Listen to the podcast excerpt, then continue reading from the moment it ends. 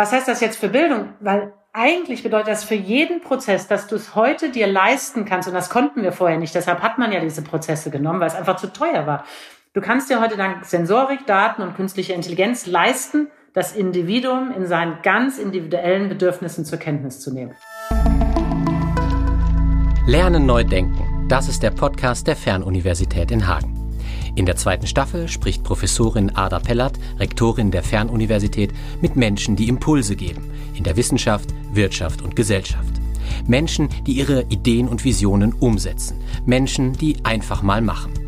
Ada Pellert möchte von Ihnen wissen, welche Rolle das Lernen in Ihrem Leben spielt, wie Sie die Zukunft des Lernens sehen, welche Rolle die Digitalisierung dabei einnimmt und welche Bedingungen es braucht, damit alle gut lernen.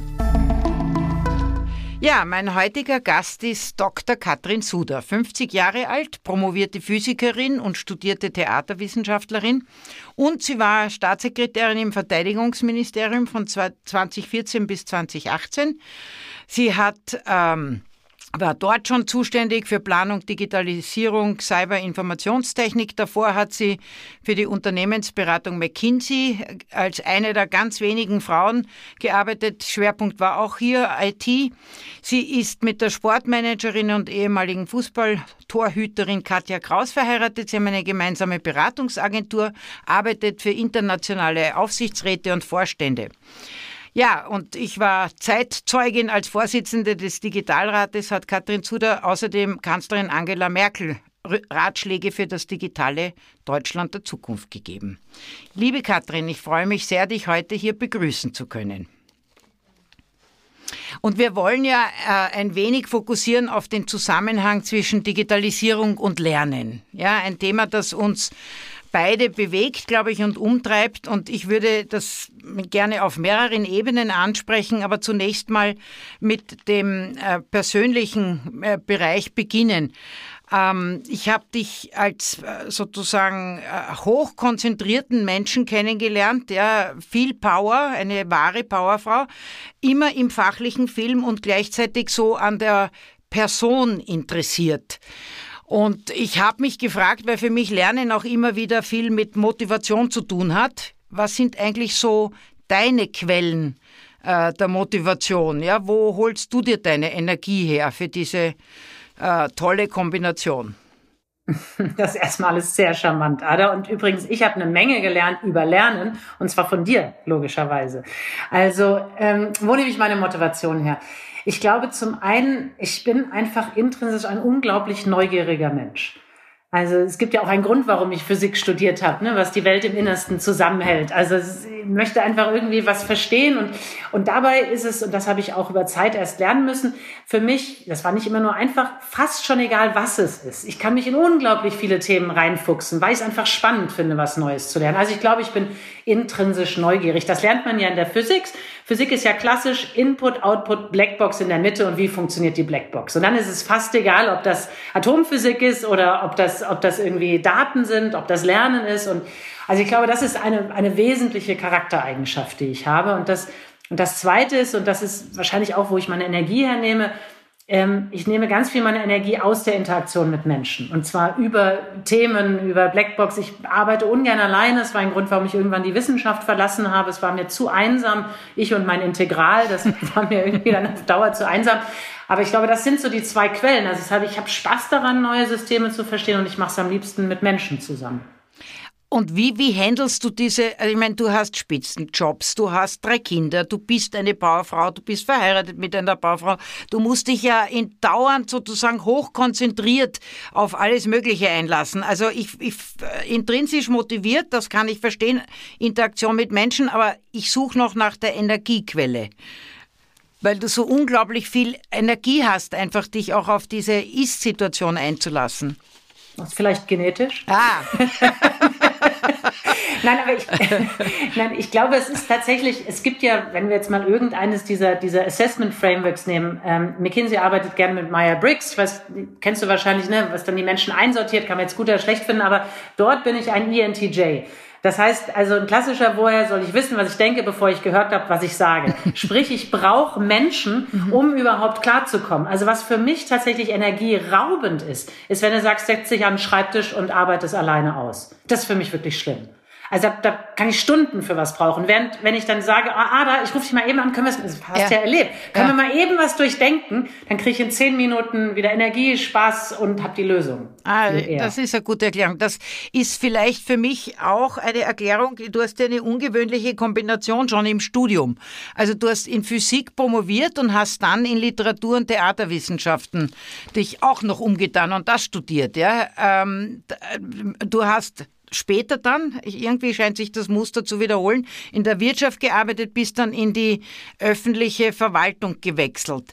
Ähm, für uns ist ja, unsere Studierenden sind besonders divers, ja, wir, wir mhm. sehen häufig so bunte Lebensläufe.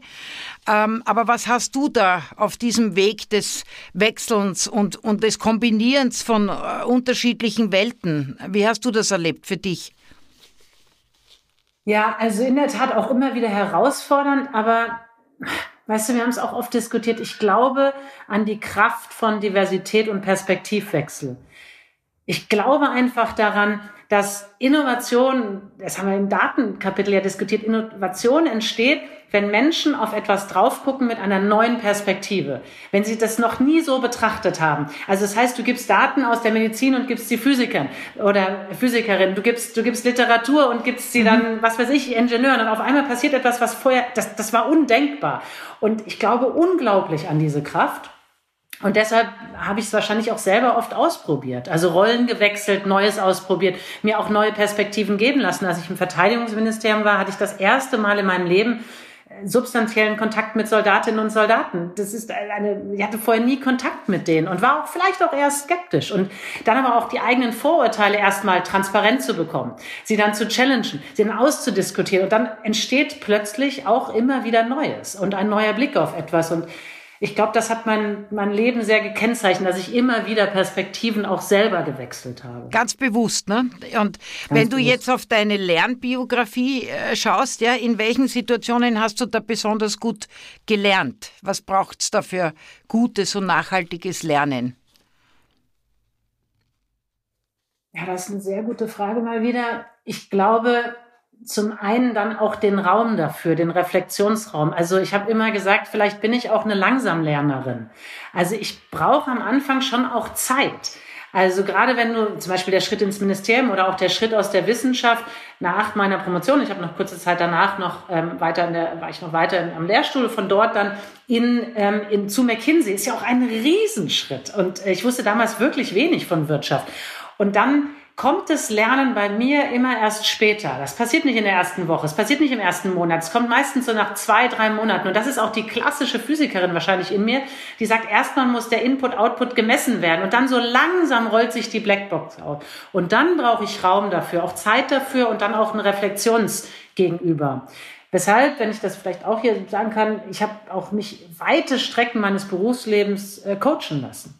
Ich habe immer wieder mit Coaches gearbeitet, um diese Reflexionsmomente herzustellen und zu sagen, hier, ich würde da gern genauer verstehen, was ist es denn, was mich irritiert oder was ich noch nicht kann oder wo ich selber auch, auch äh, Bauchschmerzen habe.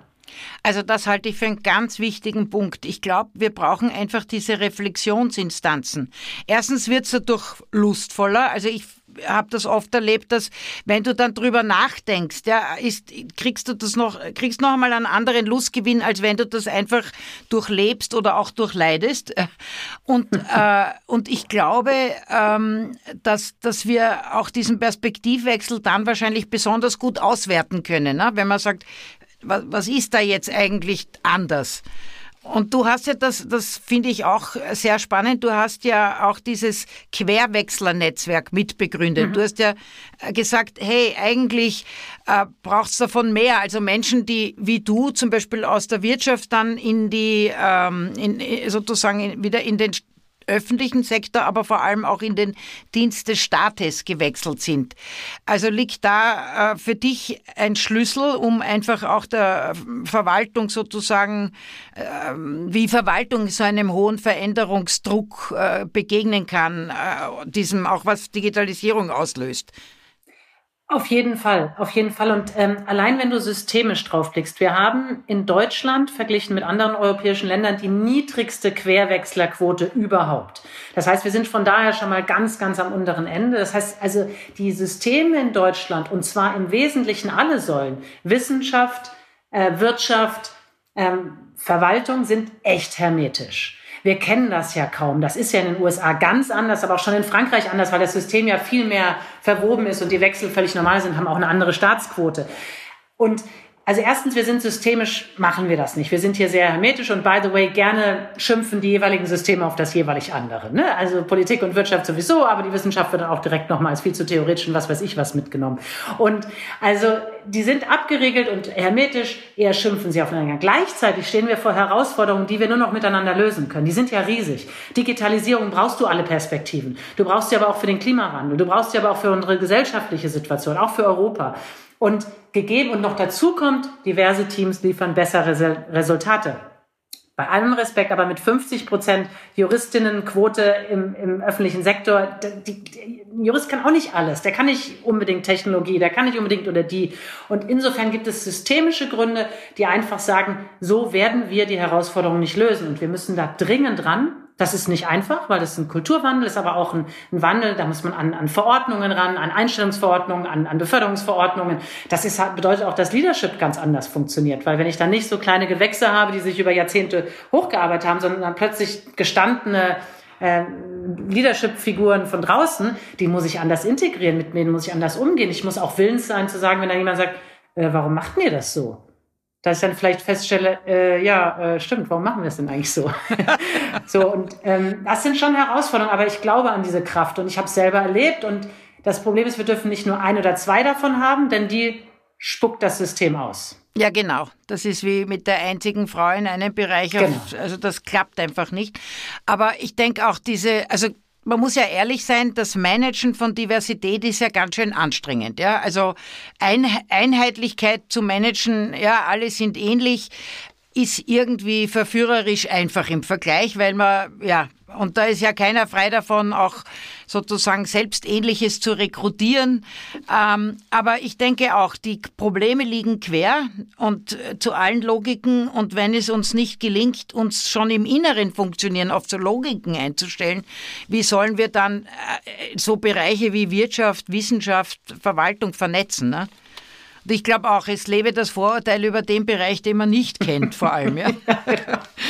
Aber das, weißt du, das fand ich auch das Tolle, sorry, wenn ich dann um einen ja. Satz zu sagen darf, an unserem Digitalrat. Wir waren wirklich divers. Und zwar egal, ob du Hintergrund nimmst, ob du Land, in dem die Leute leben, ob du Alter nimmst. Also wir haben ja wirklich über eine Generation zwischen, ob du jetzt auch sonstige Lebensrealitäten nimmst. Und das war am Anfang natürlich nicht nur leicht. Also ich weiß nicht, wie dir es ging, aber am Anfang dachte ich, oh, oh, also wie kriege ich, wie kriegen wir hier ein high-performing Team hin? Und ich fand, waren ganz am Anfang ein paar Sätze, ich weiß nicht, ob du dich dran erinnerst, ich habe sehr schnell beschlossen, euch alle zu duzen. Ich habe beschlossen, dass Zweitens, ich habe sehr schnell beschlossen, das hierarchische Element vor die Klammer zu nehmen. Ich habe beschlossen, ich mache das nicht hier. Ich sage jetzt Ansage und ihr dürft alle, sondern ich habe sehr schnell das vor die Klammer gezogen. Und es gab noch so ein paar Designentscheidungen, wo ich versucht habe, das so, so erstmal vom Boundary zu machen, dass ihr eure ganzen Kräfte da überhaupt reinschmeißt und Lust dazu habt. Aber das, äh, also ich hatte ordentlich Respekt davor, muss ich sagen.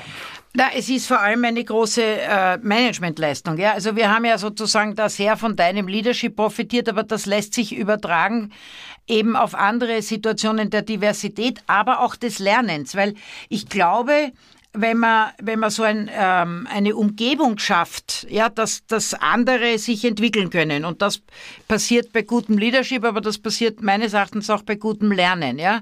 Dann ist das so eine, äh, dann hat das einfach viel mit Leiten führen zu tun, aber eben auf eine verträgliche Art, weil du kannst natürlich Menschen die sich, also die autonom sind und ähm, die sich entwickeln sollen, das wird nicht per Ordre de Mufti funktionieren.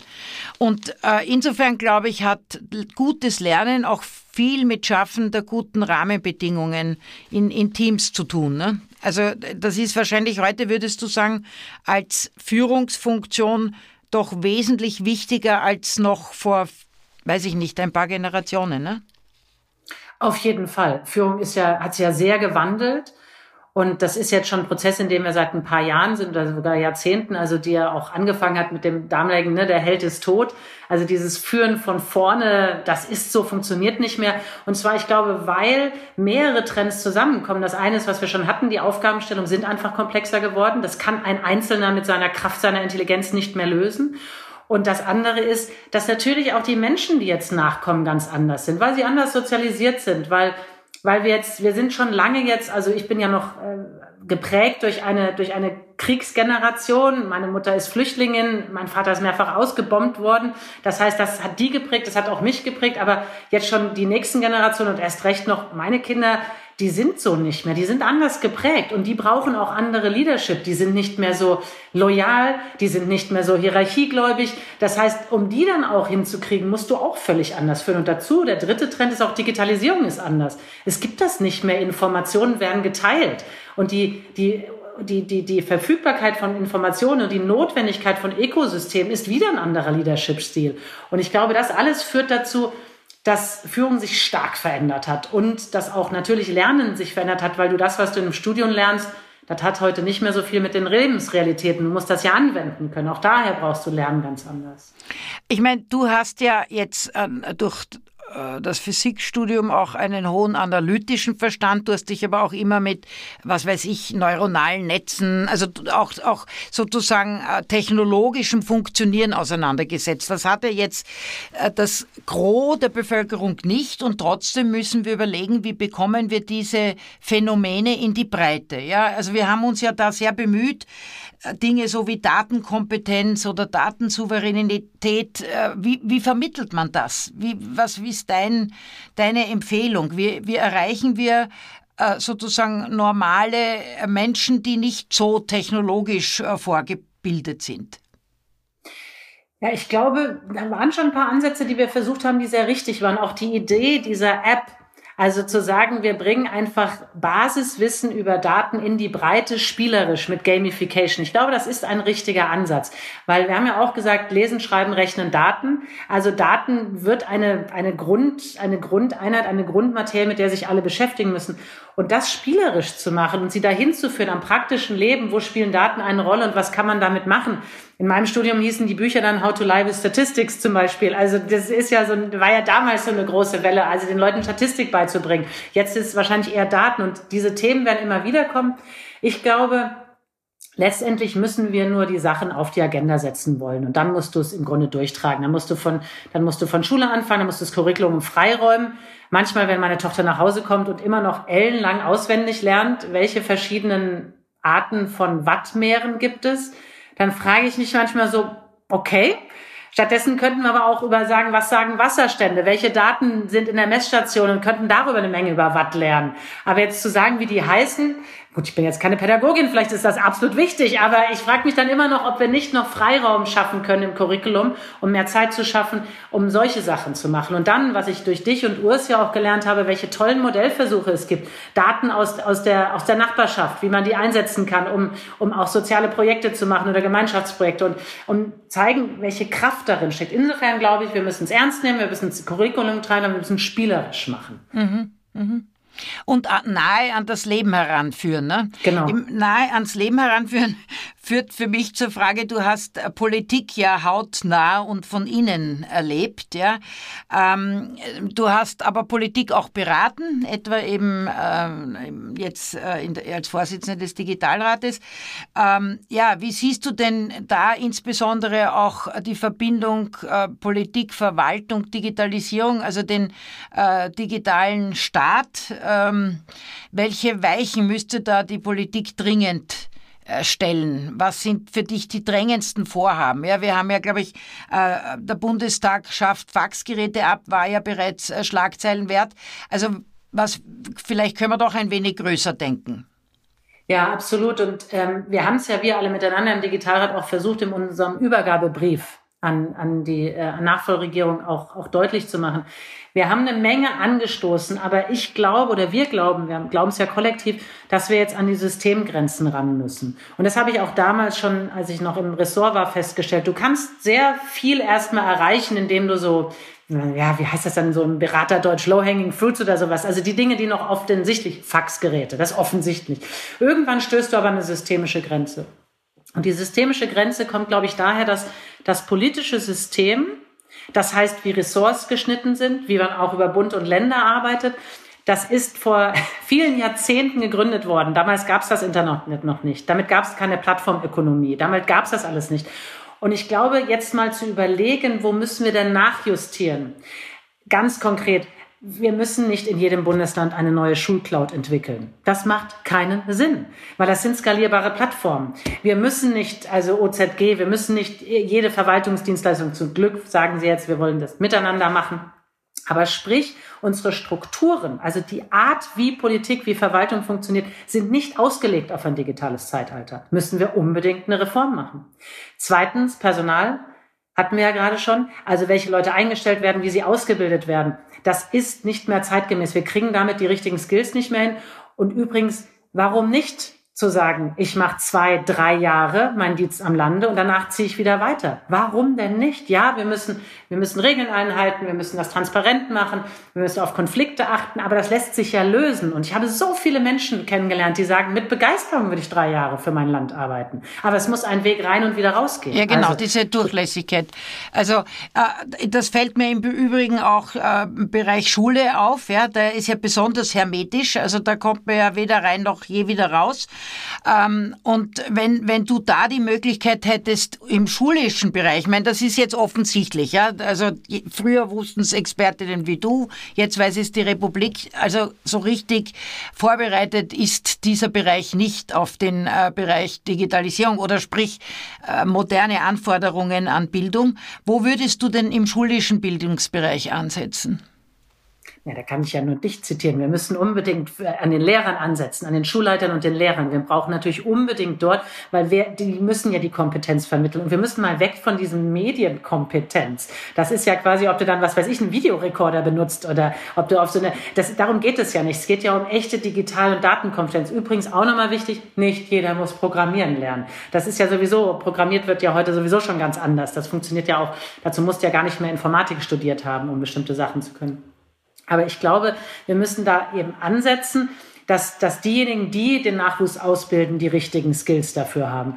Und da sind leider Gottes heute noch, man ist im Grunde ja, ist ja davon abhängig, dass der Schulleiter, die Schulleiterin das ernst nimmt. Wenn, dann funktioniert was, aber es gibt kaum systemische Angebote. Deshalb wäre es jetzt dringend notwendig, die zentral auch mal anzubieten und zu sagen, hier ist eine Bildungsplattform, hier sind die Sachen, wo wir rein können, den Leuten dann dafür auch Zeitbudgets zu geben, den Zugang zu geben, also was ich alles von dir gelernt habe, ne? Zeit, Information und, ähm, und, und Budget. Und das, und das andere ist nochmal wichtig. Wir haben das in der einen Schule, in der ähm, zwei unserer Kinder sind, dort gibt es einen pfiffigen Lehrer, der hat den Digitalpakt Schule vollends verstanden, hat sich alles geholt. Das Ding ist jetzt mit Wi-Fi, alles da, aber der kann es halt selber installieren. In einer anderen Schule, die haben nicht kein, keines der Gelder abgerufen, weil die überhaupt nicht wissen, was sie damit machen sollen. So, und da müssen wir einfach, glaube ich, da muss Politik stärker verstehen, wie man es von Startup kennt. Was sind die Kundenbedürfnisse? Was genau läuft da nicht? Wir machen ein MVP, probieren es einmal aus und danach skalieren wir. Nicht, hier ist der große Topf, das Riesenprogramm und nehmt. Ja, na, und auch die äh, individuelle Bildungseinrichtung befähigen, dass sie damit überhaupt umgehen kann. Ne? Ich meine, bei den Hochschulen äh, hat man im Vergleich zu den Schulen gesehen, die haben mehr Autonomie und konnten dadurch auch besser reagieren als der äh, komplett zu Tode verwaltete Schulbereich zum Teil. Ne? Aber auch da, also da hatten wir ja hier als Fernuniversität zumindest mit dem Studienmodell ein, äh, sozusagen einen Vorsprung, haben aber auch vieles zum Beispiel beim Prüfen auf digital umstellen müssen, aber durchaus äh, ein, ein guter Rückenwind für die eine oder andere mhm. Umstellung. Aber wenn du jetzt mal ähm, nach vorne denkst im hochschulischen Lernen, ja, was wäre da für dich eine, eine ganz zentrale Kompetenz, für die du auch mehr Platz freiräumen würdest wollen? Um, um, um diese moderne Umgebung, die halt sehr digital geprägt ist, besser bewältigen zu können? Ich würde eigentlich wahrscheinlich sagen, dass es ähnliche Kompetenzen sind. Denn was ja immer mehr gefragt wird, wenn wir daran denken, dass repetitive Aufgaben zunehmend automatisiert werden. Das wird jede Industrie, jeden Job, jeden, jede Branche treffen. Automatisierung geht hoch. Das heißt, es kommt immer mehr auf zwei Fähigkeiten an. Das eine ist Problemlösung und das andere ist Führung, Empathie, Menschlichkeit. Welche Worte du jetzt auch dafür nehmen willst. Und das sind ja eigentlich keine traditionellen fachgebundenen mhm. Fähigkeiten. Und ich glaube, mehr auf diese zu setzen und zu sagen, wir müssen eigentlich den Leuten solche Querschnittsskills mitgeben, die du dann, egal ob du in der Juristerei endest oder ob du in der Wissenschaft endest oder ob du irgendwie in einem Betrieb irgendeine Rolle hast, wird es immer mehr darauf ankommen, ähm, menschlich das, was keine Maschine so schnell wird ersetzen können und es wird auf die Problemlösungskompetenz. Und die bedeutet wieder mit diversen Teams, die bedeutet auch wieder mhm. Leadership-Aufgaben, die bedeutet auch bestimmte, auch Problemlösung, Tools. Wie löse ich eigentlich ein Problem? Wie geht sowas eigentlich?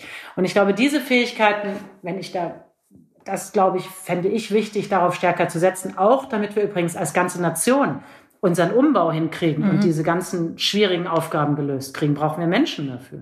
Also das finde ich auch nochmal einen interessanten Gedanken, dass man das ja eigentlich durchziehen könnte, von der Grundschule bis zur mhm, Hochschule. Stimmt äh, und sagt, ich, ich muss einfach Platz dafür machen, damit ich Menschen bewege, immer altersadäquat. Das schaut für Grundschulkind anders aus, aber ich glaube auch dort, ja, eben wie du mit den Wattmeeren. Also ich war auch erschüttert, wie meine immer noch das Skelett des Eichkätzchens in seinen Bestandteilen auswendig gelernt haben. Ja, da hat man schon das Gefühl, eigentlich bräuchte man die Zeit für Wichtigeres. Aber ähm, kommen wir zum Datenthema noch einmal. Du hast ja sehr befördert, dass Deutschland eine nationale Datenstrategie hat. Ähm, auch dort äh, ist der Forschungsbereich genannt. Ja, also äh, denke ich, das ist auch nochmal wichtig. Mir hat gut gefallen, du hast einmal gesagt, äh, mit geschickter, intelligenter Datennutzung können wir die Gaußsche Kurve, die Normalverteilung besiegen. Erklär mir das bitte und, und sag, lässt sich das auch auf den Bildungsbereich anwenden? Also auf jeden Fall ja, sag ich schon mal. Ähm, hier muss ich an dieser Stelle auch natürlich Victor, aber auch äh, Chris Boos nochmal ganz viel Credit geben, denn das Beispiel, was ich gleich erzähle von der berühmten Hühnerfarm, das habe ich von Chris gelernt. Ähm, und zwar das Prinzip ja von industrieller, äh, industriellen Prozessen. Und das ist eigentlich völlig egal, ob das der Zuschnitt von Klamotten ist oder ob das irgendwelche Erzeugungen von Nahrungsmitteln ist. Eigentlich egal, welcher es ist. Er hat es mir am Beispiel der Hühnerfarm erklärt, um direkt vorneweg zu sagen, er ist seit Ewigkeit Vegetarierin. Also es gibt ich, große Kritik an der Massentierhaltung. Ja, da hatte ich mal so einen kleinen Shitstorm für dieses Beispiel. Darum geht's hier gar nicht. Also Massentierhaltung heute und auf jeden Fall was ganz Schreckliches funktioniert ja so, dass jedes dieser Hühner die mittlere Menge an Wasser, Lebensmittel ähm, und, ähm, und leider auch Nahrungsergänzungsmittel bekommt. Was kommt da raus? Industrielle Massentierhaltung, wie gesagt, moralisch schlecht wollen nicht, aber es kann auch T-Shirts-Produktion sein, was es ist. Da kommt dann raus 30 Prozent beste Huhnqualität, 30 Prozent Suppenhuhnqualität und 30 Prozent wird weggeschmissen. Schrecklich. So. Es war bislang nicht effizient, das anders zu machen. Es geht aber heute. Heute kannst du in solchen Betrieben überall Sensoren anbringen. Die Sensoren messen dann jedes einzelne Huhn und gucken dann dahin. So, und das, die simulieren mit künstlicher Intelligenz im Grunde, als würden zehn Expertinnen auf dieses Huhn gucken und sagen, du Huhn, du Huhn A, du brauchst ja heute mehr Wasser. Was weiß ich, weil die Temperatur höher ist, weil du schwitzt, keine Ahnung. Du Huhn B, du brauchst eigentlich heute gar nicht so viel zu essen. Und du Huhn C, warum gebe ich dir eigentlich Nahrungsmittelergänzungsstoffe? Du bist doch total quietschlebendig. So, hat man gemacht. Feldversuch, was kommt raus? 80 Prozent beste Huhnqualität. 20 Prozent Suppenhuhn, du schmeißt nichts mehr weg. Bei 40 Prozent weniger Nahrungsmittelergänzung. Und jetzt überleg dir das mal auf jeden industriellen Prozess, egal welcher es ist. Das bedeutet diese Verschwendung. Also das ist, das kannst du einfach verändern. Und was heißt das jetzt mit der Gaußkurve? Du gehst eben weg, dass du die Gaußkurve hast, wo jedes Huhn im Mittel dasselbe kriegt und du passt es auf einmal individuell an. Und das ist, das ist für mich als Physikerin, das ist, dass das einfach geht, weil du es heute dir leisten kannst, die Gaußkurve zu durchbrechen. Das ist wirklich put a man on the moon. Und was heißt das jetzt für Bildung? Weil eigentlich bedeutet das für jeden Prozess, dass du es heute dir leisten kannst, und das konnten wir vorher nicht, deshalb hat man ja diese Prozesse genommen, weil es einfach zu teuer war. Du kannst dir heute dank Sensorik, Daten und künstlicher Intelligenz leisten, das Individuum in seinen ganz individuellen Bedürfnissen zur Kenntnis zu nehmen. Und bei Bildung ist das dasselbe. Das ist ja vernetztes Lernen. Also ich, ich bin Langsamlernerin, also musste mir am Ende noch mal eine Review-Aufgabe geben und du bist vielleicht Schnelllehrerin, du kriegst dann schon neuen Stoff. Oder ich habe jetzt zum Beispiel, tut mir besonders schwer, wenn was sprachenbasiert ist, also lassen wir es doch besser irgendwie schriftbasiert sein, keine Ahnung. Und dieses Individuelle können wir heute mit künstlicher Intelligenz simulieren. Und ja, ich weiß auch um die Debatten auch an Schulen darüber, so, soll, wie, wie kann das sein und individualisiert und ist das nicht neue Ungerechtigkeit? Ich verstehe das nicht ganz, denn ich finde, das Individuum dort abzuholen, wo es ist und nach seinen und ihren Bedürfnissen und das ist für mich eine, stellt eine unfassbare Chance dar. Auch zu mehr Gerechtigkeit übrigens, auch zu sozialer Gerechtigkeit, weil wir dafür sorgen können, dass die, die auch anders lernen, weil sie irgendein Bedürfnis, einen Bedarf haben, dann können wir das denen auch geben als Gesellschaft. Mhm. Ja, genau. Im Gespräch mit äh, Viktor Meyer-Schönberger ist so plötzlich die Idee entstanden, dieses alte Elite-Modell des Hauslehrers, der wirklich auf den Einzelnen eingehen kann. Das können wir plötzlich für viele ja. denken, ja. Und das genau. ist ja für mich auch als, als Fernuniversität sozusagen eine große, aber arme Universität, für, wo ich aber für viele Menschen möglichst individualisiertes äh, Lernen äh, organisieren möchte, eine Riesenchance. Ja? Also ich, ich glaube, da Absolut. ist auch eine wirkliche Chance für Chancengerechtigkeit, wenn wir das gut machen. Ich ja? sehe das auch so. Ja. Ich, und umgekehrt, ich würde sagen, wir, wir müssen da sozusagen nochmal Gas geben. Ja. Und das muss auch zentral von Politik kommen. Denn wir wissen, wir haben die digital Gestrandeten. Wir wissen, wir haben ein Stadt-Land-Gefälle. Also lass uns doch solche Pro Projekte entwickeln und genau bei denen ansetzen, die hinten dran sind. Und bei genau denen ansetzen. Und übrigens, dazu brauchen wir noch nicht überall Glasfaser. Also mhm. das kann man auch anders hinkriegen. Ja gut, das ist ja auch immer mühsam, ja, das, weil dann kommst du in solche Bedingungsketten, dass du am Schluss gar nichts in Angriff nimmst. Äh, kommen wir zur Wirtschaft, die tut sich ja da manchmal leichter, ja, also ich komme jetzt so auf das Lernen von Organisationen und du hast ja Wirtschaftsorganisationen auch als Beraterin beraten. Was hast du da über den Umgang etwa mit dem Phänomen Digitalisierung gesehen, was sich vielleicht auch übertragen lässt? Also wie haben diese Organisationen gelernt, mit dem neuen Phänomen umzugehen? Also jetzt Good Practice und was könnte man da vielleicht auf andere Bereiche übertragen? Ja, also zum einen ist natürlich auch die Industrie oder die Wirtschaft als solche sehr divers. Es gibt Industrien, die stecken unter einem viel höheren Druck der Digitalisierung und die müssen sich schneller bewegen. Also denkt an jetzt sowieso technologiegetriebene, aber auch die Automobilwirtschaft. Und dann gibt es Industrien, die hängen noch sehr weit zurück. Nimm zum Beispiel mal Immobilienwirtschaft, aber auch sozusagen öffentlich sektornahe Institutionen, die hängen noch sehr, sehr weit zurück. Insofern ist das auch hier eine Gaußkurve und ähm, eine, eine breite Verteilung. Die Organisationen, die schnell sind, die haben letztendlich begriffen, dass sie dass sie schnell ihre Menschen befähigen müssen dazu. Denn das hat auch wieder was mit anderem Lernen zu tun. Und dass sie einfach diese, diesen Wechsel umarmen müssen, den Leuten einfach sagen müssen, hier, bevor wir disrupted werden, also in unserem Geschäftsmodell sozusagen disrupted, machen wir es selber. Wir disrupten uns selber. Das ist ein sehr komplizierter Prozess. Das ist übrigens auch mit ordentlichen Schmerzen verbunden. Das haben ja auch nicht alle geschafft. Aber ich glaube, die Unternehmen haben halt gemerkt, wir, wir müssen es machen, wir müssen es ernst nehmen. Und es ist, wir können es nicht wegschieben. So, ähm, und was aber im Moment für mich, und das ist die zentrale Frage oder das Fragezeichen, was ich in meinem Kopf habe, was ist eigentlich mit dem produzierenden Gewerbe? Also was ist denn das, was ja Deutschland und Europa lange Zeit getragen hat? Der berühmte Mittelstand, die vor allem ja Dinge herstellen, was ja toll ist. Wie schaffen die es, schneller digital zu werden. Denn für die ist es ganz schön schwer, weil die sind weiter weg, die sind im Tagesgeschäft, die haben nicht diese riesen Stäbe und Organisationen, wie das die großen Player haben.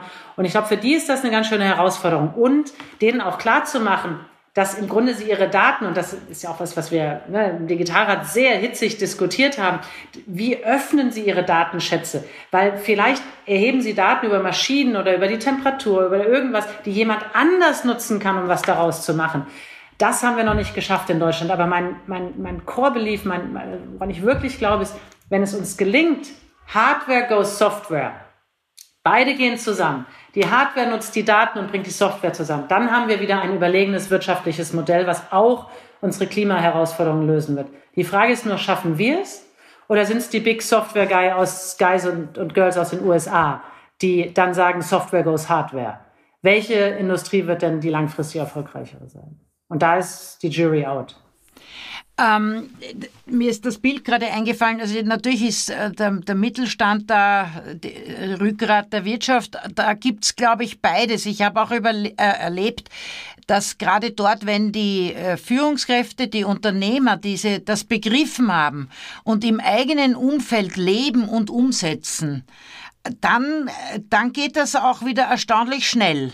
Aber es hängt offensichtlich sehr stark mit Führung zusammen, ne? wie die das. Das ja. wie in der Schule. Ja. das ist wie die Schulleitung. Ja, das stimmt. Und an dem, führt, an dem Phänomen führt kein Weg vorbei. Du warst ja äh, im Gespräch als äh, Vorständin für IT bei Volkswagen. Ähm, was hättest du denn da als ähm, IT-Vorständin für die digitale Transformation von nicht gerade ein KMU für, äh, von VW in die Wege geleitet? Wo hättest du da angesetzt? Weil ich meine, das ist ja, ja nochmal anders, weil die ja eigentlich noch in ihrem Businessmodell woanders unterwegs sind, vermute ich. Ja und nein, würde ich sagen. Also Volkswagen ist da ja auch sehr weit und denkt es ja auch, ähm, Dies denkt es ja auch sehr, sehr, sehr visionär und hat ja auch früh schon gesagt, dass er im Grunde ein Technologieunternehmen sein muss, werden muss. Du, ich glaube, die Hebel sind ja letztendlich immer wieder die gleichen. Es liegt daran, wie kriegen wir das ganze Thema mit den Daten hin? Das heißt, was ist eigentlich die Datenstrategie? Welche Stra Daten werden eigentlich wo erhoben? Wie ist denn die Governance? Wer darf eigentlich mit welchen Daten was machen? Also Daten, Daten sind, glaube ich, ganz zentral. Das andere ist, dieses, das Neue, das agile Arbeiten, das muss gelernt werden. Und ich glaube, auch das geht nur im Team, dass du sozusagen die Methoden, das, was wir als Digitalrat letztendlich auch gemacht haben, du bringst die Methodenkompetenz mit und jemand anders bringt die Fachkompetenz mit. Und dann musst du auf Augenhöhe miteinander in einer klugen Governance versuchen, digitale Themen vorwärts zu treiben. Und dann gehört natürlich auch noch dazu, klar, Cyber, damit haben wir uns im Digitalrat nicht so sehr beschäftigt, aber wie du ja vorhin am Anfang gesagt hast, hat mich viele Jahre im Ministerium beschäftigt, die, die, die dunkle Seite der Macht, wenn du so willst, die, die dunkle Seite der Digitalisierung, die musst du natürlich auch, äh, auch durchsetzen. Und zu drunter, drunter liegend hast du dann, und da habe ich auch viel mit, auch mit, mit, mit äh, Stefanie und mit Peter auch immer wieder, oder auch, wir haben ja auch immer wieder über Hardware diskutiert. Also, wie weit gehst du in die Cloud? Wie musst du, also was liegt alles sozusagen an harter Technik drunter? Denn du musst dich natürlich auch immer mit, mit der harten Technologie drunter beschäftigen. Aber das ist jetzt alles Theorie. Was hätte ich eigentlich wirklich gemacht? Wahrscheinlich das, was ich in jedem meiner neuen Jobs gemacht hätte. Du hörst erst mal zu. Du sprichst erstmal mit den Leuten. Also du kommst von außen, du hast Vorstellungen, aber die können auch ganz schön daneben liegen. Deshalb glaube ich, ist am Anfang immer wichtig, den Menschen erstmal zuzuhören und zu sagen, so, wo steht ihr denn? Was habt ihr denn gemacht? Was funktioniert denn? Was funktioniert denn nicht? Und diesen, und dann kommt dann irgendwann das Lernen. Weil, also niemals weißt du von außen, was 100% richtig ist. Du hast ein paar Ideen, du hast ein paar Hebel, du hast was gelernt und erfahren, aber jede Organisation ist anders. Ja, genau. Und du musstest dann eben äh, dir den Blick bewahren. Also ich ermutige immer auch neue Professoren und Professorinnen bei uns, ja, die von woanders kommen, dass sie das nicht schnell ablegen.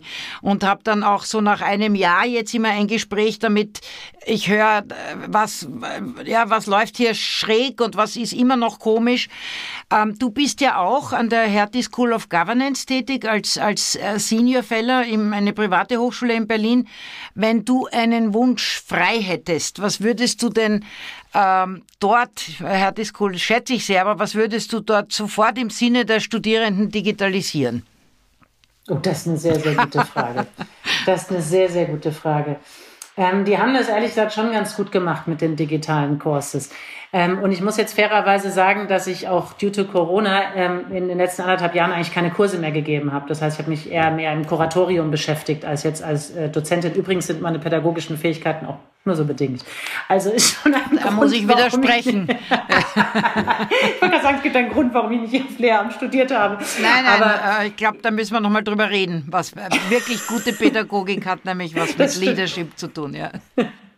Aber ich weiß gar nicht, wo die stehen bei ihren datenerhobenen Prozessen. Und ich weiß gar nicht, wo die stehen bei ihrem Austausch von Daten über Disziplin. Die haben ja ein eigenes Data Science und Data Lab, die machen da ganz viel, auch tolle Sachen. Aber die Frage ist, eat your own dog food. Also insofern bringst du mich jetzt auf eine gute Idee. Ich weiß es gar nicht, kann die Frage nicht gut beantworten, aber ich müsste im nächsten Kuratorium mal fragen macht ihr das eigentlich so nach innen und, und was tut ihr da? Es ist eine sehr gute Frage. Also kann ich gar nicht so gut beantworten. Aber genau dieses Eat Your Own Dog Food hat ja auch mich beschäftigt. Ich schaue natürlich jetzt auch in der eigenen Organisation viel stärker. Auch hier natürlich, ja, wir erheben eine Menge Daten, aber wie verknüpfen wir sie und wie ist das dann mit dem Forschungs- und Lehrbereich verknüpft, die institutionellen Daten? Also ja, da, wir bauen das jetzt auch aus. Insofern finde ich auch, die Selbstanwendung muss man dann schon hinkriegen. Ja. Na gut. Vielen Dank, Katrin. Das war ein total spannendes Gespräch, wie immer mit dir. Eine Energie, die ansteckt, ja, und offensichtlich Kernphysik oder was immer das war, was da am Anfang diese Zündung gelegt hat. Aber vielen herzlichen Dank. Ein Doppelspaltexperiment. Ich habe es geahnt, ich habe es geahnt und jetzt habe ich auch die Antwort, woher deine Energie kommt. Ja, gut, wunderbar. Ich bin ja genau. Ich habe mein Ziel erreicht für dieses Gespräch. Viel gelernt. Vielen herzlichen Dank, Katrin. Es hat mir Spaß gemacht, Ada. Danke. Tschüss. Wenn Ihnen, liebe Zuhörerinnen und Zuhörer, unsere heutige Folge gefallen hat, abonnieren Sie doch einfach unseren Podcast Lernen neu denken. Sie finden ihn überall dort, wo es Podcasts gibt. Und wenn Sie mögen, empfehlen Sie uns weiter und hinterlassen Sie gerne eine Bewertung. Natürlich freuen wir uns auch über Rückmeldungen auf unseren Social-Media-Kanälen.